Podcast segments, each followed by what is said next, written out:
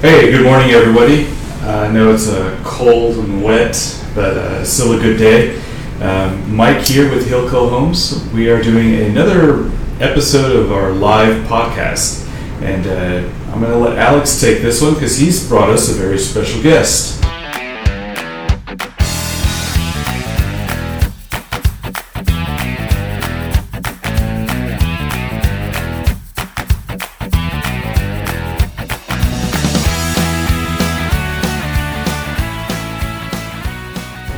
Awesome, awesome. Thank you. I appreciate you, Mike. Hello, everybody. I'm Alex Estrada, co-host of Hillco Homes Podcasting, and we're really excited. We got a very special guest today, Antonio D. Sosa, aka Tony, aka Hope Dealer, bringing hope to America. um, so. Uh, we kind of wanted to get him on the episode today to kind of talk about his experience. Uh, he is also a U.S. Navy veteran. Uh, thank you for the service, by the way. Thank you for your support. Um, he is also a part of Agapao. Uh, how do you say it? I Agapeo. Agapeo. I apologize. Agapeo Properties, and he is also a development. He's actually working across the street at that uh, big, beautiful Frost building. Uh, how's that? How's that going, by the way? It's going good, man. We're we're expected to be on on time. Awesome. Well, that's good, right? That's Yeah, good. it's about it's about good. being on time, right? Yeah. Awesome, awesome. So I kind of wanted to bring you on, uh, kind of give a little background about him. He is a U.S. Navy veteran, 35 years old, looking good. Is he a bachelor? No, no. no, not a bachelor. Okay, he's taking ladies. Awesome, awesome. Um, he is from San Antonio. He went to Holmes High School, um, college Northwest Vista. Married, six. Oh, sorry. Your wife's all like, man, I'm gonna hurt him. uh, yeah, so he is married. He has six kids. He is the modern day Brady Bunch, and um, he has a modern day Brady Bunch family, and he has a uh, real estate experience and background. Uh, kind of tell us a little bit about your background and how you got involved with real estate. Okay, so my background itself is not necessarily. It's just uh, if you. I was raised in a trade. I was an electrician. Uh, did the Navy thing, got out, did some other stuff, and then did a. I was a serial entrepreneur, trying to find anything to get my hands on, and I just, you know, anywhere from cutting yards to network marketing. I mean, who hasn't done that, right? Yeah. I mean, I think I think we've all kind of been there, and uh, so it's just. I never really thought real estate was where it's at until I started educating myself. What are the what are the wealthy people doing? And you look at some of the wealthy people, and they put even if they don't make their money in real estate, they end up putting it in real estate eventually. And I go, so I think I'm skipping something here. Yeah. And that's kind of what started it. I started reading books. I met a gentleman downstairs, young kid, 20 at the time. He was 26. This was only about a year and a half ago. And at the same time, we were getting ready to go in on a property, and we just took off from there, man. We uh, we got some education, spent a lot of money on some good education, got around good people, uh, good coaches, good mentors, and we were coachable. That was the other thing. We were we were willing to learn. There was enough. We wanted it so bad that we're just willing to put aside everything we thought we knew and just let people teach us. So. Awesome, awesome. Now, getting uh, getting started uh, when you were getting started transitioning into real estate, what was a lot of the, what would you say a lot of the big mistakes you made going forward into it, trying to get your hands in? Um, everybody wants to go in on a flip because that's what the TV shows were doing. Yes. So I mean, man, we we went in on a flip. Okay. Don't do that. Don't do that. Get involved with the local community. Try to find out what a good flip is. Um, you know, we bought a, our first flip was a disaster. I mean, everything that could go wrong went wrong. Everything you're not supposed to do, we did.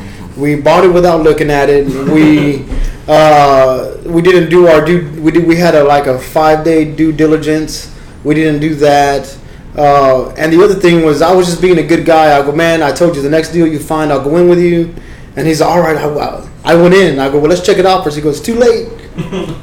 Dude. Oh man. So I was like, dude, like, all right, cool, man. So um, that was probably the worst experience because the the the estimated repair cost was 40000 and we got quotes back 60 70 80000 dollars in repair quotes and i mean we're trying to gc we're not we're not trying to be the gcs on this project which we Yeah. which we ended up being anyways Okay. um, so that house has still not sold by the way oh wow. but we've been able to do a couple of flips from there to now that have kind of helped out.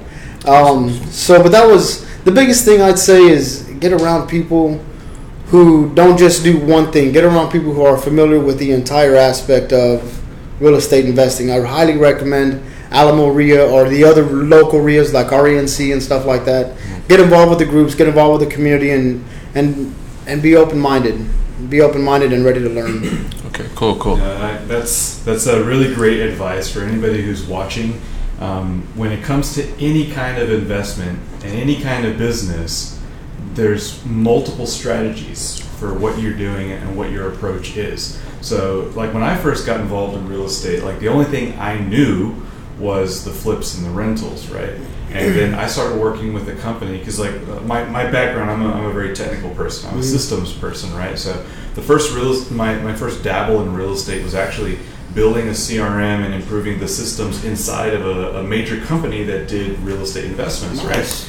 But their their whole thing was doing owner finance, right? So they did all the stuff in house. They wholesaled the properties. They did the rehab, and instead of flipping them for an investor, they owner finance so the investor Yeah. held the note, right? Oh yeah, going into that, like I didn't know anything about real estate, right? So I was like prepping myself, and I read all these like uh, rental books and like property management stuff, and then I like get there, and it's like totally useless. it's like somebody once told me this recently. He goes, "It's like Mike Tyson goes. Everybody got a plan until they get hit in the face." Right. You know. I was like, Yeah. oh, dude, yeah, you don't. You think you know what you're getting into. You're like, I'm gonna make money and this and that. And then you end up like hurting yourself. Yeah, you know, so, it's, it's, like, I can to- see that. To, to build on like what you, what you were just saying, like that's that's a very smart thing, and, it, and it, it lends itself to show that you're a sophisticated investor, or at least you're getting yourself to that position. Because Appreciate it. Thank you. when when you understand that that your assets and your asset classes can do multiple things, is really just comes down to a what you're comfortable doing, and b what is your end goal. I mean, if you're looking for cash flow, um, you know, probably the best thing to do is the owner finance. You know, if you're if you're looking for uh, a, a little bit of a mix and you wanna you wanna build some cash flow while also building equity, then do the rentals, buy and hold. That's exactly what it does. If you're looking for a cash strategy, then the quickest thing is doing a flip, right? Um, but if you don't know what you're doing and you're just jumping in and just trying to get you know uh, get your feet wet, at least understand that you have multiple exits and there's multiple strategies for various reasons, and then find the people that know how to do those things the best. It's Yeah. awesome, awesome.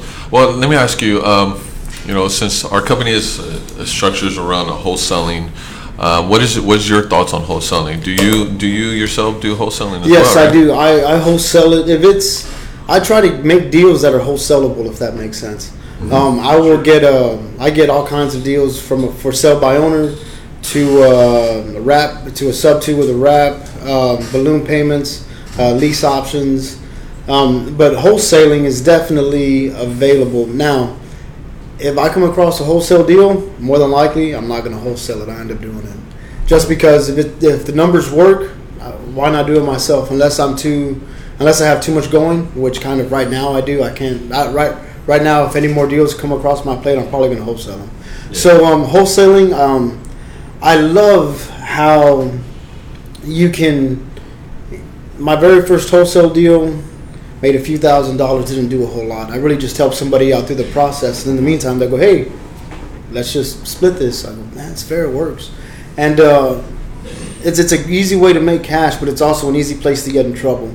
Remember that in real estate, you're dealing with people's houses, their livelihood. Some of them, you, they're very sentimental about the house, or they've invested a lot of money, and you can get in a lot of trouble if you don't do things right. I mean, so you just want to be sure you take care of people. If it's not good for the homeowner, if it's not good for you, or it's not good for the end buyer, then don't do the deal.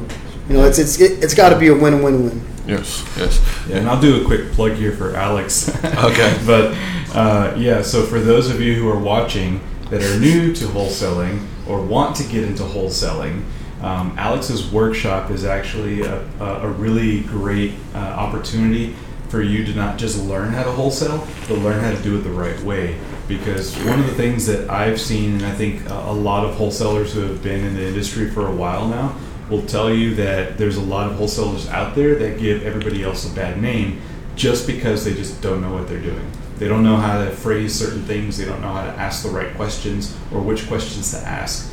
Um, you know, and and that that hurts the credibility of everybody else who is doing the right thing and, and, and doing the, uh, the right job um, appropriately. So if you're if you're looking to get into wholesaling and you want to see uh, some success, part of that success comes from being ethical and knowing the things that you need to ask for. Uh, and I would say uh, definitely uh, check out Alex's workshop. He does it every other Saturday, 9 a.m. to 12 p.m. And um, yeah, it's a, it's a great resource. Um, and it's, it's free right now. And you know, if you're looking to get into, into the industry and you want to do it the right way, check out Alex's workshop. Awesome, I appreciate that.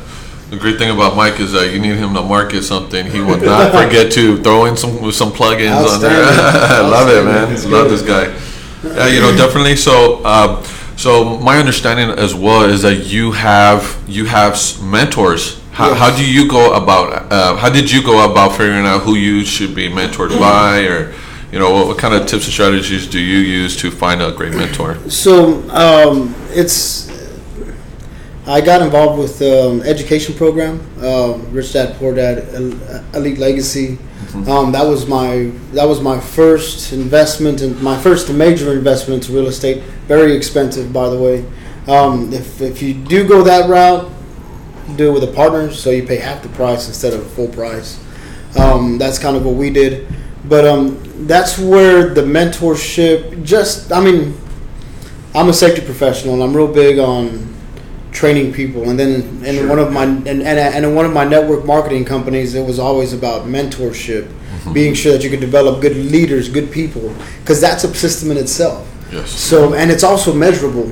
So Yes. I knew that I needed a mentor right away, and we reached out to. That was the first place we It went also to. holds you accountable, I think. Oh yeah. Oh yeah. I, like I've, I've done tutoring. Um, like back in college, I was also a, a teacher's assistant, um, and one of the like philosophies that I learned early on from other people who did that, Mhm. kind of like trained me up, was like the best way to learn is teaching others because it, it pulls it brings to light everything that you don't know. Right. And if you really know something, then you can teach it to someone else, and and I, that really goes to like if you bring on bring on a student, so to speak, that you're going to mentor and teach, and you find yourself not able to explain something to them, then you that's that's a quick indicator to tell yourself that you don't exactly know or fully Right. understand what it is you're doing. Um, but yeah, I'm, I'm glad that you're able to do that, and, Yeah. and I think that's something we all have in common, having been experience in network marketing. And I tell people all the time too, like if you're interested in getting into business, you don't have a lot of money, and you don't really know what you want to do in business, just join a multi-level, join a network marketing Yes. business. Oh yeah, I'm all Oh, for it. Like even if even if you don't uh, like your end goal is not to become like the you know four star tier diamond Yeah. whatever person like at least learn some business sense you know Mhm. learn some sales skills learn how to work with a team and then you take that and apply it to whatever other industry you want to go into Oh, yeah. um, I think it's a great way to get started into business Yeah, you know, network marketing, the product is one thing, the true product is you. It's always the individual because in order to actually make a sale, you have to change yourself. It starts from the Oh, inside. yeah. And so, I mean, having that network marketing background was great. Uh, so even with mentors, we got them through Elite Legacy, and then after Elite Legacy, I just started latching on to all the other What was RIA that mentors. Uh, it was a mentorship through Elite Legacy. elite legacy. Yeah, that's the okay. Rich Dad Poor Dad okay uh, yeah, yeah, training. yeah. And uh, so we were very fortunate to get a heavy hitter, a local guy, very into the Texas legislature laws and stuff like that. Mm. Um, and he's been a great mentor. He's been able to help us do deals and help us uh, help us balance everything out. You know, be sure we're doing everything right. So Okay. it's nice.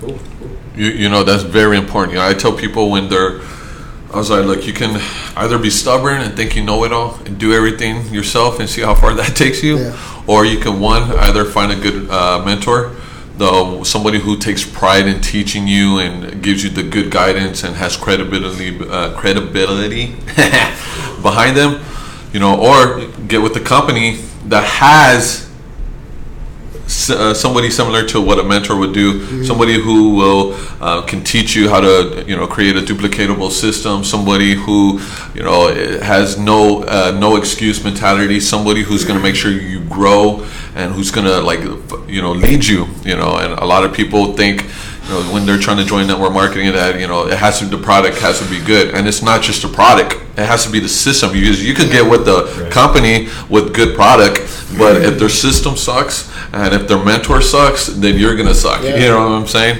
Have you ever not gone back to a coffee shop or not gone back to a restaurant because the individual just was Right. horrible? Yeah, It's yeah, the same thing. People buy because they like you, not necessarily because they like the product, yeah. and that's that's a huge part of it. Oh, yeah. do a quick shout out to some people watching us. Anthony, thanks for, for watching. Hernando, you're, you're the man. You're always watching. Yo, Uh, Sammy, Marilyn, Ian, thanks for watching. Thank if, you. If anybody who is watching our live show has questions and questions for our guests, uh, put them up on, on Facebook.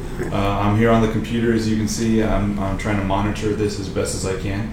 Um, but yeah, thanks for watching, guys. We'll, we're gonna start. Sorry for interrupting. no, that's awesome. man. We- we- Rude. I know. That's That's it. I'm out of here. No, I'm just kidding. Uh, awesome, awesome. Well, so tell us. Um, I, I know you had told me some good good news this morning. Yeah. You know, it's always a good day to get some Oh, good yeah. news, as you It did is. this morning. So this this morning I was I was driving in. I've got uh, a five unit, four unit, a three unit, and a two unit that I have on contract uh, with a partner of mine. He can't sell them; he's too busy. So I'm wholesaling for him, basically. Um, and um got a phone call, and this gentleman goes, "Hey, you know, we just got done with a 1031 exchange. I'd like to buy what you have available. I saw these multi units, and I go, well, I've got a couple. I go, which ones are you interested in? He goes, well, how many you got? I'm like, I got four. He's said, well, let me look at all four. Maybe we could do a deal. You know, so even if he takes half of them, it'll be a nice payday. Awesome, Uh, awesome. one of them is on a for sale by owner, which I know is going to be uh, something we're going to talk about here in a bit. yes, But uh, awesome, one of the exit strategies, there's, there's multiple. There's multiple exit strategies. The more ways you know how to get into a deal, the more deals you can do. Yes. Um, and oh my God, I tell people that all the time, man. Like you gotta Learn. figure it out. Yeah. And you know what? It's okay to mess up. Just mess up ethically. yeah, right, right. yeah, you know, do what's right. Do what's right by the owner, and be sure you keep yourself out of trouble. Yeah. You know that goes a long way. Document, document, document. Yes. yes, you know, um, so you know, that's all I was actually going to go right into is the exit strategies, and you said it perfectly. The more exit strategies you know, the more you can get that deal and do something with it versus somebody who knows how to just wholesale something. Right? There's several ways on exit strategies, lease options. Right? Yeah. Uh, for sell by owner. Um, you know, uh, you, you can wholesale, right? You can uh, sub two. You can do like so many things out there. What would be a few that you would have, would be great strategies for people to kind of learn? Uh, for sell by owner is a great one. It's probably the simplest one out there for the long term. Uh, if you can come across a deal where the individual doesn't necessarily want a whole lot down or nothing down, um, whether they're have the property and they have enough funding, they don't necessarily need the money. Uh, and those, as you and I both know, those people come across all the time. so you know, and they just want, uh, they just want to offload. Yeah. So uh, you I know the gentleman you sent me, Mr. De Hoyos. Mm-hmm. Uh, we talked still here. I don't know what's going to happen, but what we did was he wanted to offload seven properties, Mm-hmm. and he's wanted to do them once a year to hold out on capital gains tax. I go, well, why don't we just do it over the course of twenty years, and you don't pay any capital gains tax? You be the bank, and let me buy them from you. So instead of selling the house right off all at once and getting the capital gains, we can potentially extend that 20 years and he can get mailbox money Yeah, for his yeah. son and that's the only reason he wanted it For son, so right? something like that yeah and so that's that's a so you know that's what i suggest getting it for sale by owners is a great one um, finding people who don't necessarily want the property anymore they're just done with it they're sick of it you know Yeah. so Okay, awesome, awesome. So you know, um, what would be, you know, I, I get uh, some some people come to me sometimes about, you know, hey, this person has like all these properties. What do I do? You know, like I'm just gonna try to get all of them. You know, and one of the things that I tell them is like, no, try to grab one first, and always show that you can perform. And don't shoot yourself in the foot because if you can't do one and then you can't do this other one, you can't do this other one, they're not gonna waste your time. They're not gonna waste their time, right? So try to grab the one that you can, you know, that you can feel like you can move the fastest and the, you know the the most potential, and then show that you can perform. Right? What what advice would you give them when you know dealing with, when you find out somebody has multiple properties and they want to like liquidate them or off them? Same thing. So like for Mr. De Hoyos, I go, why don't we just do one and see how it goes? And if you Yeah. like it, we'll do another one. The exact same way.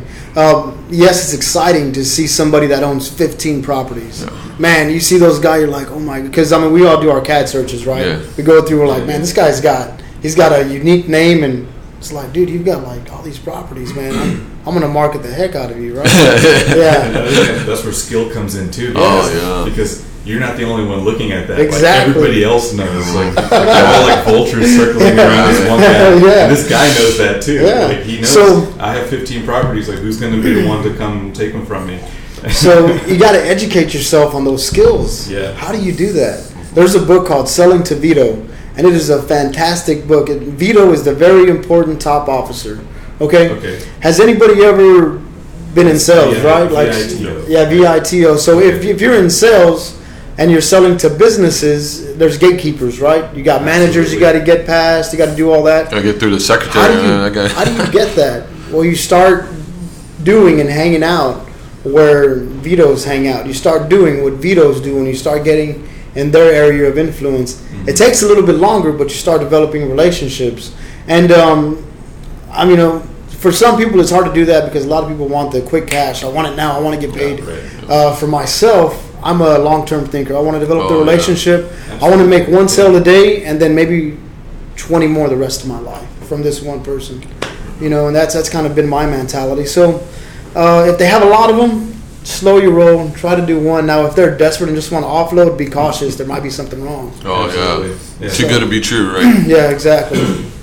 I know we. Uh, I had a conversation the other day. Uh, I forgot who who it was with, but it was regarding multifamilies um, and doing the due diligence because um, uh, I think the particular individual, the conversation came up with um, uh, that person never really does um, like apartment deals or. Um, it wasn't so much multifamily, like you know, six, seven units, but it was like we're talking like hundreds of units, right? Mhm.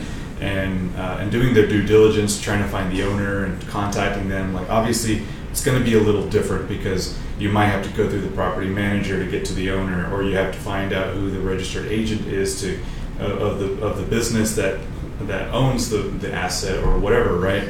But part of the other thing is when factoring like the expenses, um, when you have a property that big, there's bound to be litigation issues. And that's one of the things that people don't think about when they do their searches. Like, oh, hey, their their like total like expenses and their net operating income is this, but they don't realize that there might be a lawsuit that's pending, and if that is if that is judged against them, Yeah. then that's now a huge expense that they have to face. You know, if they if they acquire the property, right? Mm-hmm. Um, or, it could be partial, uh, partially their uh, liability, even if it's uh, you know uh, the, a judgment against the LLC that owned it just before them. Uh, it's still something that, that they have to factor into. So you know, having to learn and teach other people to go and, and look up potential litigation issues on that property. Um, that's something that was like you know the, the the individual I was talking to was like, wow, I never thought of that. Like Yeah. you know, this, like that that could totally ruin this deal. Yeah, that's why we run everything through title. Well, we don't we don't do any uh, big apartment units, but we tend to do more five units, six units, smaller stuff.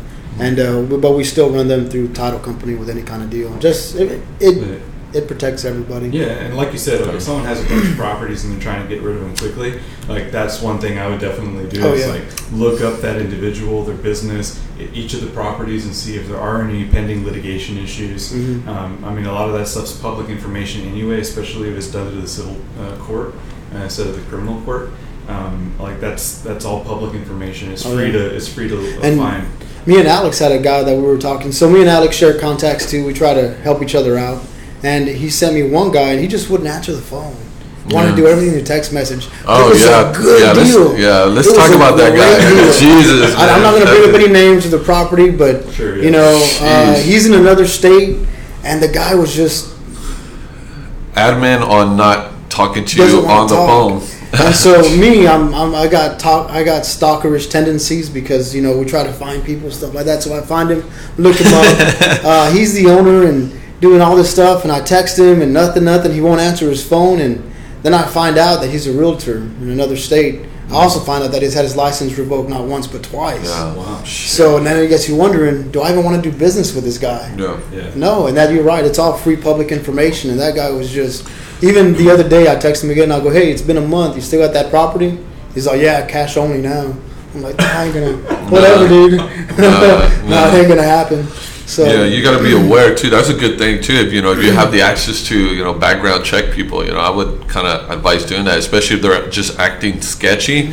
I mean, I wouldn't really waste my time uh, background uh, background checking everybody, but if somebody's starting to act real shady or somebody's acting a little iffy and like just a little weird, especially they don't want to be on the phone now, right? Now we know, right? Yeah. Let's background check them, okay? Let's see what kind of people we're dealing with, right? Because you know that was a good deal, but you know. I, it was even weird for me as well that the guy didn't want to be on the phone. He's like, "Oh no, he's real busy." I'm like, "Nah, man, he's not too." When if you're trying to sell me a hundred thousand dollar property, you should never be too busy to get on the phone. Yeah, you know exactly. what I'm saying? business is business, man. I don't got time to text. Yeah. yeah, you that's know, I crazy. don't.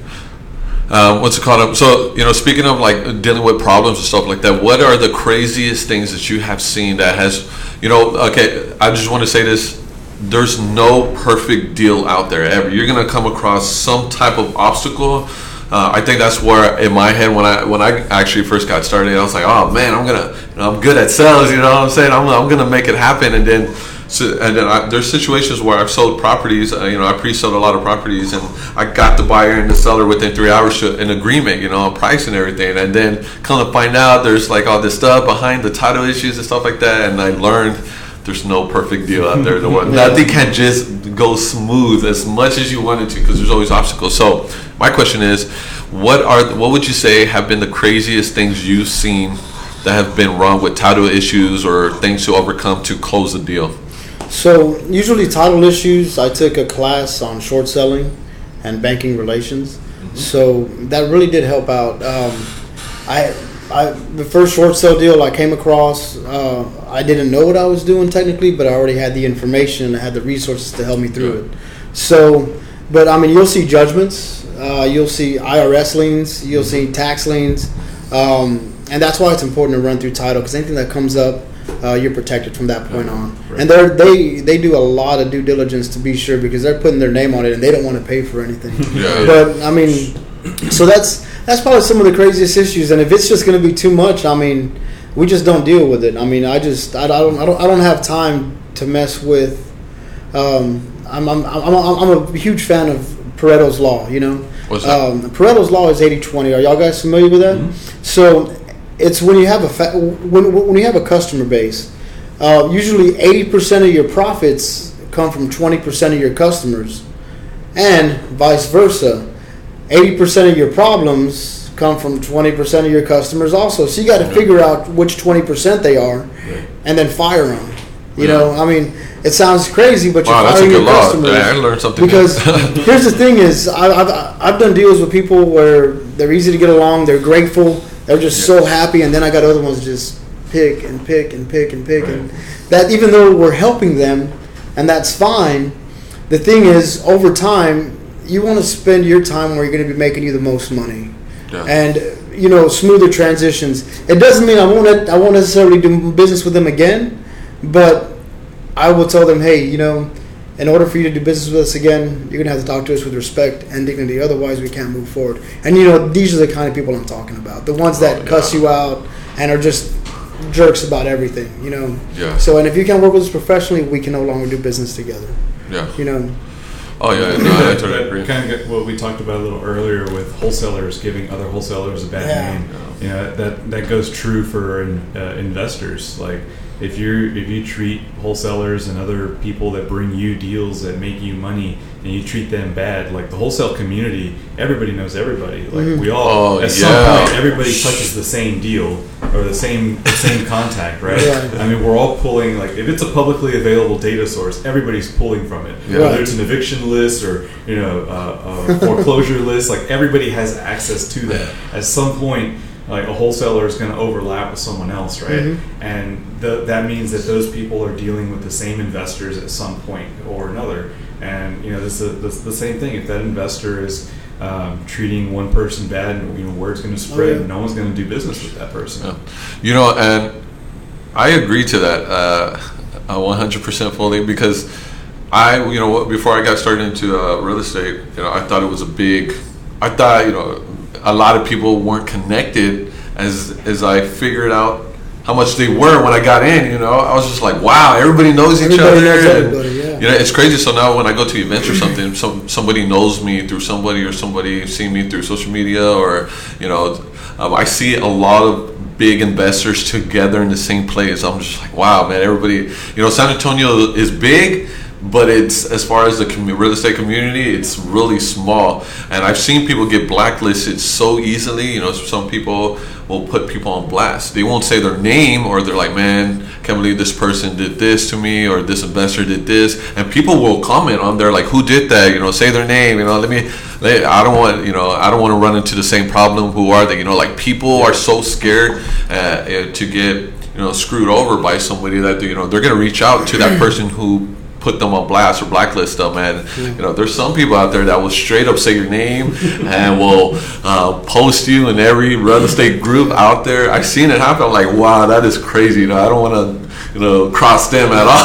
So I only do business with certain wholesalers if it's a good deal. Hilco Homes is only about the only one right now that I talk to on a consistent basis. We go over deals and stuff. I appreciate that. I don't. I don't. A lot of you know. So you go to some of these other bigger ones. They've been they're they're off my blacklist. I don't even want to do. I don't even want to do business with them. Yeah. You know because they're just they don't do their due diligence and they just want to. They just want to get a quick buck and they want to get somebody in the property, you know.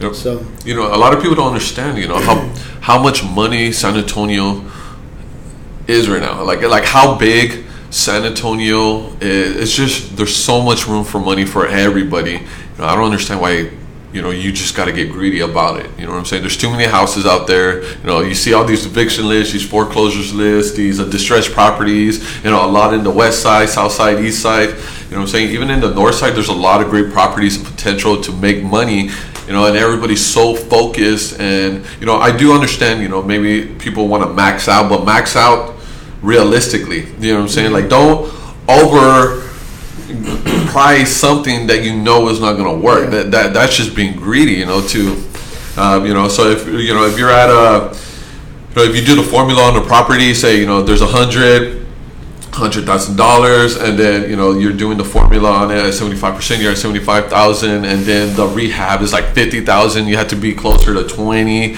know, ten. Okay, don't re don't wholesale that contract for like twenty more thousand dollars than what it is when the ARV is at hundred. You, you see what I'm oh, saying? yeah, That- definitely. that's so unrealistic, and people, you know. You may think that you might be fooling people, especially when you post it on Facebook. But a lot of people who know what they're doing, I'm like, what? And especially if they know that area, they're like, man, there's no way in that area that's Yeah, gonna get that this much. There's like only ten percent I can make on this. I don't want this deal. You know, like they they, they, they just take all the meat. Yeah, I've seen that. Sheesh, man, is it? It's ridiculous. And You I, I know? know we've talked about this before, but you know, I, I feel like when people do that, it's because they're not confident in their ability to sell or negotiate. Because it, like I feel like the mentality going into a deal like that is, let me make as much as I can now because I don't know when I can do it again. Right. Yeah, exactly, and, man. And, and if, if your mentality is like that, then I think that's that's like an attitude a problem that you need to fix. Because if you have the skill, uh, and and that skill gets built by doing small deals Yeah. first, right? Uh-huh. So you do that one, two, three thousand dollar assignment fee deal, and you do a bunch of them, right? Because I mean, they're you could probably get them out quicker since they're smaller fees.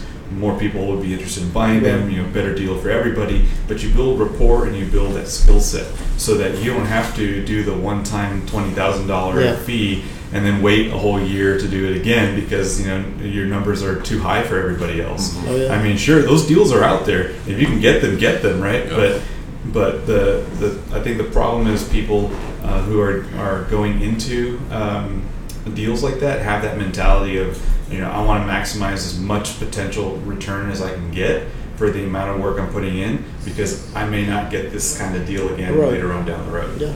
Yeah, and, and not only that, but you know, you know, people don't understand. Like when you do ridiculous numbers, you're also hurting your reputation. Okay, Yeah. the more the more you get greedy, the more you overprice things. He's watching. Hi, sir. Uh, yeah, so you know, the more you do, do ridiculous numbers, the more you get greedy on the property, the more you're just being unrealistic, the more it's gonna hurt you on your next deal because those same people see what you're trying to bring to them, even if it's a good deal to them, you know, and you actually, it's like the boy who cried wolves, you know what I'm saying? You lie about all your numbers until you actually know that you got a good deal and you can, adver- you know, you can send it out there, but people don't want to, people don't want to associate with you, you know, the, they're gonna look at you more caution, with more caution, and they're gonna do more, you know more research on you because they know that you're unsure about your numbers right? And that just hurts you. So if you come in if you come in with, with this mentality uh, as like oh i'm gonna make a lot of money and i don't care how much i get off of one person or i don't care about building a relation with them you, you're like gonna set yourself up for failure. And it's just you know don't especially if you're working with other wholesalers you know, You know. Don't- one thing about Alex is he's fairly new to real estate, and he's learned so much in a short amount of time. Yeah. the guy is on point. Absolutely, Like, he's been doing great. yeah i appreciate that No, man I appreciate you, man. He's been he's been awesome, and that's true because we we we want to do this together. You know, I always say this: uh, a rising tide raises all ships. You know, and uh, that's what we got to be. Is we got to help each other get up the get up the financial ladder. You know, some of us want to be job optional. Some of us will just want to be able to spend time with our kids. Honestly, what's that going to take? How many properties is that going to take? You know, I know I don't like talking about sub two deals because sub twos, if you don't do them right, you're going to hurt the entire community. oh yeah So, yeah. Uh, you have to be very ethical on that like you have to be very it's, it's just it's just because uh, people get greedy, and it's then Texas state legislature is going to get involved, and before you know it, they're going to put more bars on wholesaling, put more bars on that, and that's not what we want. Yeah, yeah. We just want to be able to do good work and do it together, help each other out. Mm-hmm. So yeah, just just just keep that in mind. Everything you do is getting watched either way, either in one way, shape, or another. And if a lot of people are messing up, there's going to be consequences. Oh yeah, yeah, definitely. Now let me ask you. Um, I know we talked about you know before and after getting into real estate, but um, as far as expectations, did you think that uh, did you have like uh, before you got into real estate, you had certain expectations? Now were there a lot different as opposed to you getting into it afterwards? Like, did you still like? You know, so well, like when I got involved, for for an example, I was just like, oh, you know, this is gonna be easy. This is gonna do this and that. But when I got involved, that whole concept as a whole perception Oh, just yeah. changed differently. What was some of the things you thought was going to be like real easy compared to, you know, what it is now? Honestly, the biggest hurdle I've had is business partnerships and partnerships with others. Mm-hmm. Um, because I consider myself of a, I mean, you ask anybody, I'm a pretty nice guy. I get along with Oh, yeah, and man, I you're always try to, I try to, I try to help people out, and um, I didn't think I would have as much trouble as I have had dealing with other people in business sometimes. Um, so uh, I was expecting more transparency with my business partners or whatever the case is. So if you're doing business, get it in writing. Be like, hey, it's not because I don't like you. I love you. You're a great guy. You're a great sister, whatever. Uh, but we need to protect both ourselves. This is for both of us, so we can hold each other accountable. Get joint bank accounts, and both of you watch that account, see what's coming in, see what's going out. You can kind of tell where I'm going with it, right? Yeah. So you want to be sure that transactions are done. You want to, and then start writing down a journal of things that y'all agree on. I Yeah. mean, so Have a trail, leave a trail. yeah, have a right? trail. Like so, from here on, we agreed that this, this, this, and this. We agreed that before we're doing a problem, this is the system we're going to do. We we agreed that these are the choices that we need to be made together. Now, if it's a now and then come up with a price. If it's less than five hundred bucks, you, you can make that decision on yourself. Yeah. But if it's more, we need to talk about it. That's actually um, uh, um, something that I've I've come across and that I've done, and just from experience, you know, having uh, had multiple businesses in various industries, and um, you know, having done a couple of deals that just didn't work out, and I lost some money on Yeah. them. You know, like those are lessons learned. But absolutely, uh, and essen- essentially, what you're what you're talking about is having an operating ag- agreement, Mhm. which is a contract between all, all parties involved in the same business, whether it's a joint venture or it's like an LLC. Uh-huh. Uh, this is more common with LLCs to have the operating agreement because the joint venture contract kind of outlines those things anyway. Um, but uh, you know, with the with the operating agreement, you can decide all the various aspects of the business that you want to negotiate, and you can decide before doing any business what that's going to look like for everybody's responsibility. So that you know, just like in sales and negotiations, set the expectation and then uh, uh, perform on those expectations. You know, so you want to make sure that you have things outlined clearly and you know uh, concisely. Uh, so that you know uh, there's no ambiguity as to you know what those numbers mean or what uh, certain uh, uh, I guess policies are within Yeah. within your uh, agreement. Um, and I mean that's that's something that I do. I mean my, my main business is in consulting. I I help businesses become more efficient. Nice. So if anybody watching, you guys need help with an operating agreement, come talk, come talk to Yeah. me. Like I, Yeah. I, I do that for other people. And then, then part of that too, you want to include uh, how to change policy and, re- and when to when to when to review and change and how to do that process. Right, right. So like tracking Because- like voting rights or, Yeah. or minutes, uh, you know, how you journal Yeah. things. Uh, yeah, everything is in that operating agreement. Yeah. And it's not it's not a public document. It is a private document. It's between you and your business partners. Um, and, and that's that can be amended at any time according to the rules that you set forth. Uh, and it can be as flexible or as inflexible as you want it to be. Um, but I, I would definitely, I 100% agree with you. Yeah. Have one in place no matter what. Yeah, I'm not. You, I mean, I, I know you asked about expectations. I wasn't expecting this to be easy um, because my expectations for myself are pretty far fetched. Like, um, and uh, however, coming from um I, I coming from a construction background, I'm a safety consultant. That's my golden goose. That's where I make my money. Um, that's where I made my money. And, and transitioning to this, um, the expectation was no matter how hard it is, push through it, which I'm usually pretty good at. And it was never easy. I never expected it to be easy. I always expected it to be there's going to be a learning curve, and just get behind it. Start getting around people. Start getting around doing it. So, the only thing that's changed from an expectancy, from my expectancy viewpoint, is this is better than what I ever could have thought of. Yeah. I didn't think real estate was this good. I could never imagine contracting a dozen properties. I could never imagine being involved in commercial planning, residential planning issues, mm-hmm. and I mean these are this that's fun. You know, It is fun, to It's be honest fun to get in there to talk numbers and to and to just rap and be like, well, this is what we're thinking, this is what we're doing, this is how we're going to do things, and then you're meeting other you're, you're meeting other big players, people who are movers in the mm-hmm. community as well. Never would have thought.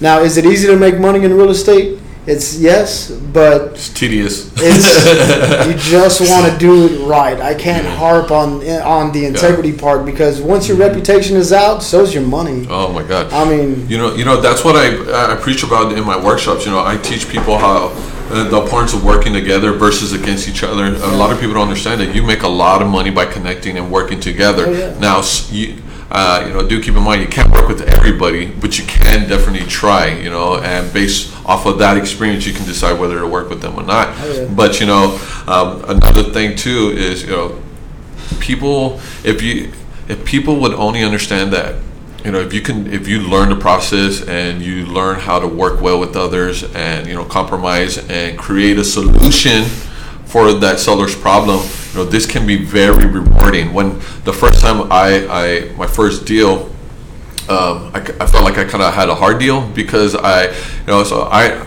I have compassion and heart for people. Like it's it's it's it's really like if I see somebody walking or something like that, or um, you know, I in, in the cold, I want to like take them shopping or go get them blankets and stuff like that. You know, like that's that's where my heart's at. And so my first deal was when you know I had to deal with tenants that were like those were really uh, they were such a great family. They were you know they were they were wanting to stay there. You know, you can tell that they were sad because you can tell like they didn't want to leave and this and that. And I had to deal with the tenants uh, and the you know the seller. She was kind of more like, uh, "What do you want me to do with them? I really don't care." I'm like, "Dang," I was like, "It's like that."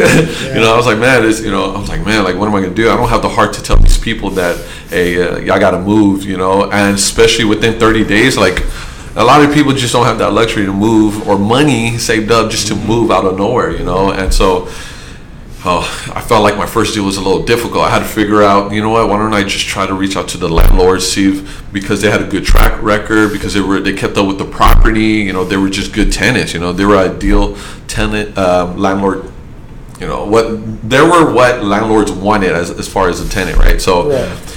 You know, I really had to work hard to find uh, rental uh, renters or cash flow, you know, buyers and stuff like that. And it actually worked out. It was really tedious, I tell you that. That was very tedious, man. But I did not give up. I made it happen, you know, and it was really rewarding.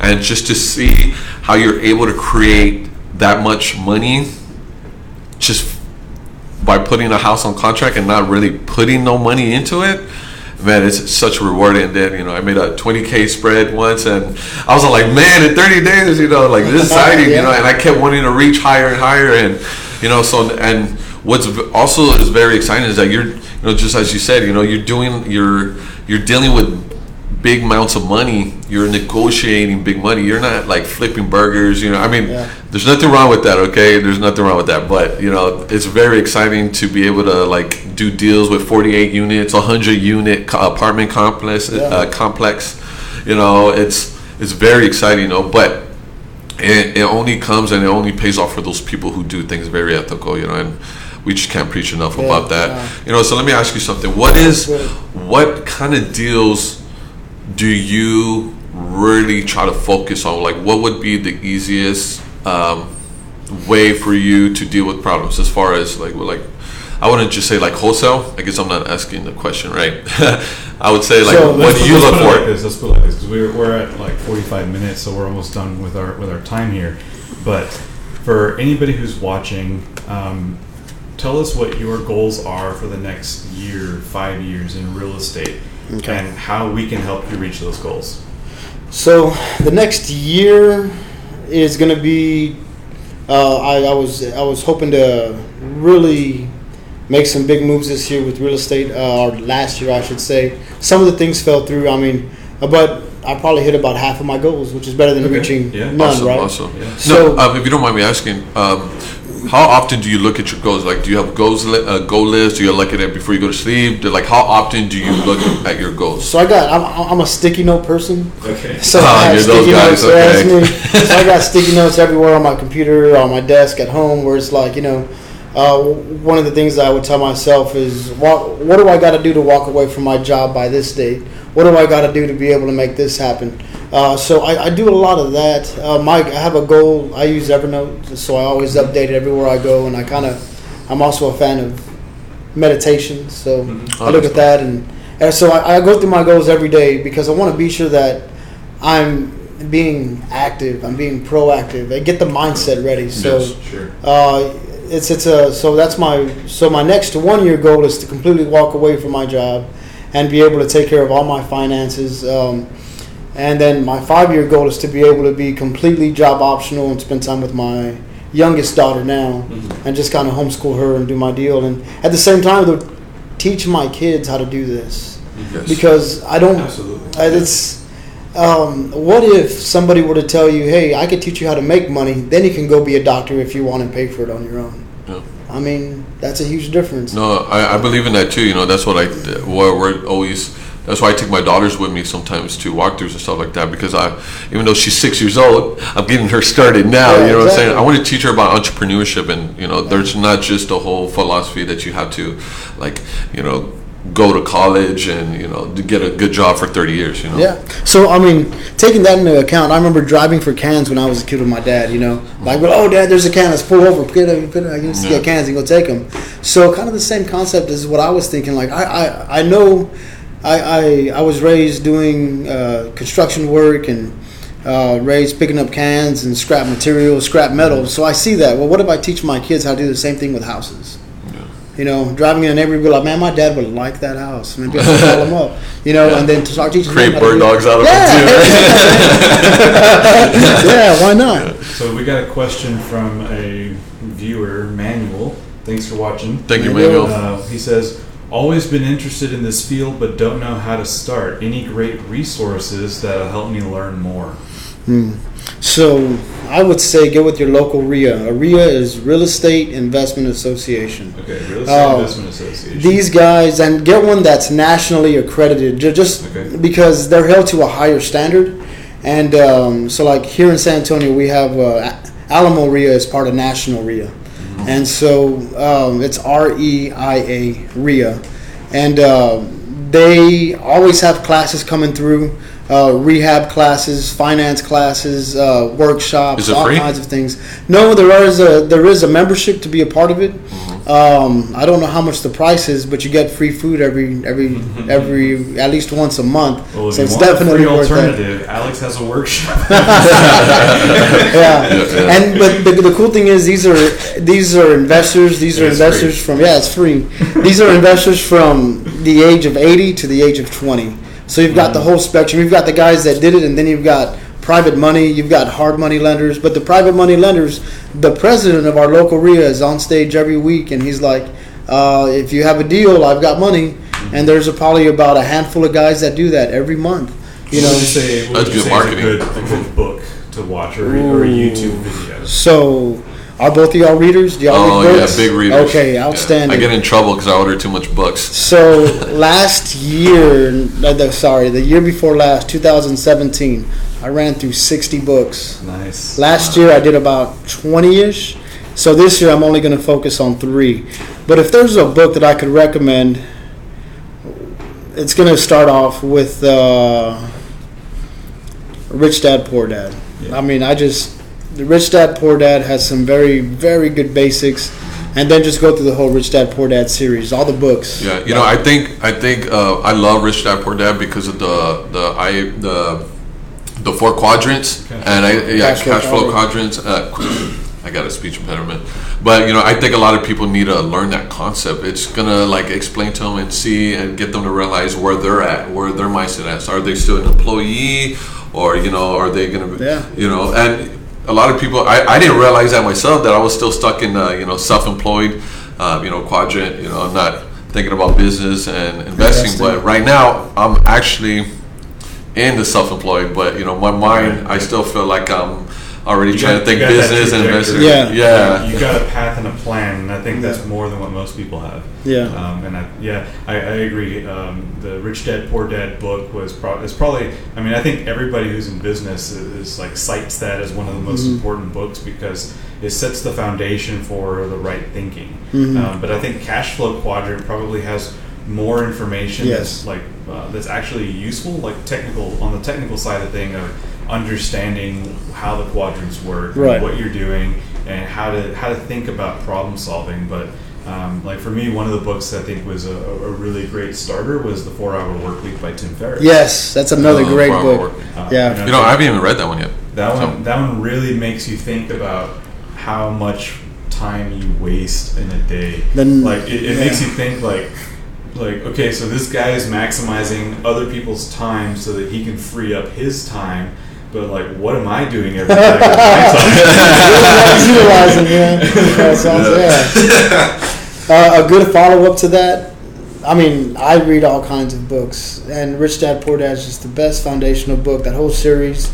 His wife got into real estate with him. By the way, if you're a couple, married couple, or you're married and you're in it and your spouse is isn't, Yeah, it makes for a difficult household, and you're going to be growing while the other isn't. I would Yeah. encourage y'all to try to do it together, even if it's once a week. Sure, yeah. Read a book together, and Rich Dad Poor Dad's a great place to start. Um, you start getting into some of it. His wife said, "I'm going to try to do 20. I want to try to do 20 properties." This is when she started. 20 properties in two years. She ended up doing almost 200 properties in Wow. two years. How does she do that? You know. sheesh And so there, there is a way, there is a process, there is a system. You start going through the Rich Dad Poor Dad series, it'll set up the mindset and it'll give you great advice and information on how to start building your dream. I mean, and then Timothy Ferriss is a great one. Uh, there's another book I just came across called The 12 Week Year. And it, so 12 months, it's like, oh, I could take care of that at the end of the year. I got time, right? Or what if we cut it down to 12 weeks? Yeah, yeah. Start really hitting our goals in three months. yeah like, I yeah, don't think so- there's any, no time for sleep in that. That's exactly. crazy, Sure. man. that's crazy that's So, crazy I think yeah. another good book too is uh, Three Feet from Gold. Um, it's kind of a it's uh, kind of like um, like a Napoleon Hill. Uh, Okay. book. You know, it's Yep. kind of like uh, Oh, the, the Feet premise of it Gold, is yeah. uh, there it's interviews with other business people um, talking about. Uh, the concept of the three feet from gold was uh, this uh, like a story about a guy who uh, during the California gold rush went out there to you know uh, also look for gold right Yeah. And he's digging, he's digging. Everybody else around him is finding gold and making it big, and he's just can't seem to, you know, get anywhere. And he quits. Right? He decides he's going to go find another spot to dig, and someone else comes and he's already dug this big ass hole, so he might as well like take on from there.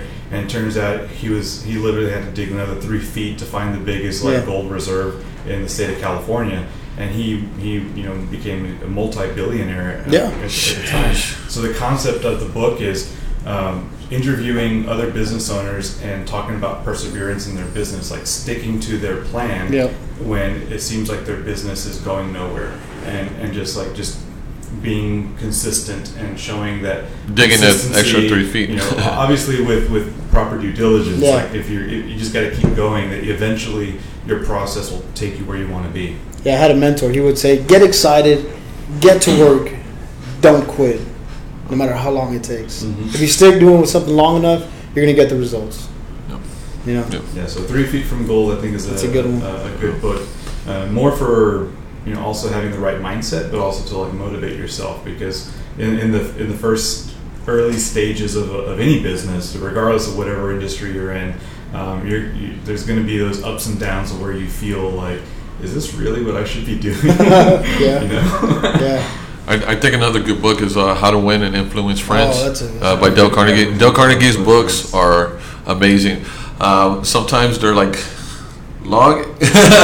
sometimes they're like too long because you know he does a lot of examples and he talks about you know. But that's why I, I like Dale Carnegie is because he makes the reader understand by giving examples and stuff like that. But you know, just expect you know thick books from Dale Carnegie, but very very you know informative and how to you know better yourself and the people around you. You know, pretty much just how to like win you know how to win with those people you know and create better relationships you know um, Audiobooks too. audiobooks are really good Yeah, actually, for, for the longest time, that's all I did was audiobooks because I was driving so much for uh, for one of my businesses, and uh, like I used to live in College Station, and I would drive out. Uh, I'm originally from Uvalde, Texas, and um, uh, when I got started with my financial services business, a lot of my clients were from Uvalde. So I would drive from College Station to Nice. Uvalde and then back every weekend for like gosh, months, you know. And so in that drive, it's six hours to get there. Push play. Yeah, That's good. I would listen to That's audiobooks it. for, for That's like it. a whole year. Is all Yeah. I did. i think Yeah. i think the first audiobook i listened to was uh, uh outwitting the devil That, wow, that, that freaked me out i was like what so this guy's talking to the devil what uh, what's so um, how much time do we got left Uh, three minutes. Uh, three minutes. Okay, so I kind of want to give you some free marketing. So uh, why don't you go ahead and tell the viewers what kind of deals you're looking for and how they can get a hold of you and how not to waste your time with deals that, that don't fit your criteria. So if it's a deal, I'll look at it. If it's any kind of deal, no matter how good or how bad it is. Um, I've, I've, I've, always done. I'm a creative guy. Uh, It's, that, that's why it's called creative financing. So any kind of deal I do, anywhere from if you got a subject to foreclosure, divorce, whatever the case is. If you're behind, um, getting ready to, you know, if you're tired of dealing with troubled tenants, uh, you know, but you still want to collect some cash flow, give me a call. We'll talk about it. Um, so if you want to get a hold of me, my email address is uh, I'll, I'll just give you my real simple one. It's Antonio Sosa, one eight or the number eighteen at gmail.com. Uh, my phone number, I don't give it out, so I got to give you my other phone number. Yeah, okay. that's fair. Uh, it's a 210-529-8777 extension 102. Okay. You're still going to ring on my phone, but it's just not my personal number, all right, guys? Okay, leave a message. Always leave a voicemail. Oh, yeah. Yeah. Leave a voicemail. People Yeah. don't do that. Leave a voicemail, text message, leave a trail, you know, to let them know that you actually try to reach out to them. Yeah. Um, you know, so you heard it. If it makes money, makes sense, go ahead and reach out to Antonio Yeah. Sosa, and we will. Uh, you know, this is another great episode of Hilco Homes uh, live podcast, and we're very excited. Thank you for uh, coming on You're board, welcome, my man. man. I appreciate, Appreciate you. y'all know, we've we've Likewise, we've thank planned you. this for a long time. Um, I do want to add um, to what we were talking about. You know, about relationships as far as you know finding a wife, and you know if you're not doing the same thing, you know, I tell people do some good advice. You know, be friends, be best friends, be married. And then be business partners. Okay, that's what I'm doing with my wife. Oh, I'm yeah. making her into my business partner because we want to leave a legacy for our family and for our kids and so forth down their line. So you know, it's great, great advice. Okay, guys, um, and I believe that's all we have left. And Yeah, that's, appreciate that's it. it. for today's episode. Um, keep an eye out for it uh, on anywhere podcasts are available. Um, after this, we're just going to uh, export and do some minor tweaks for the audio, and then you'll be able to listen to it wherever you listen to podcasts. So thanks for, for watching.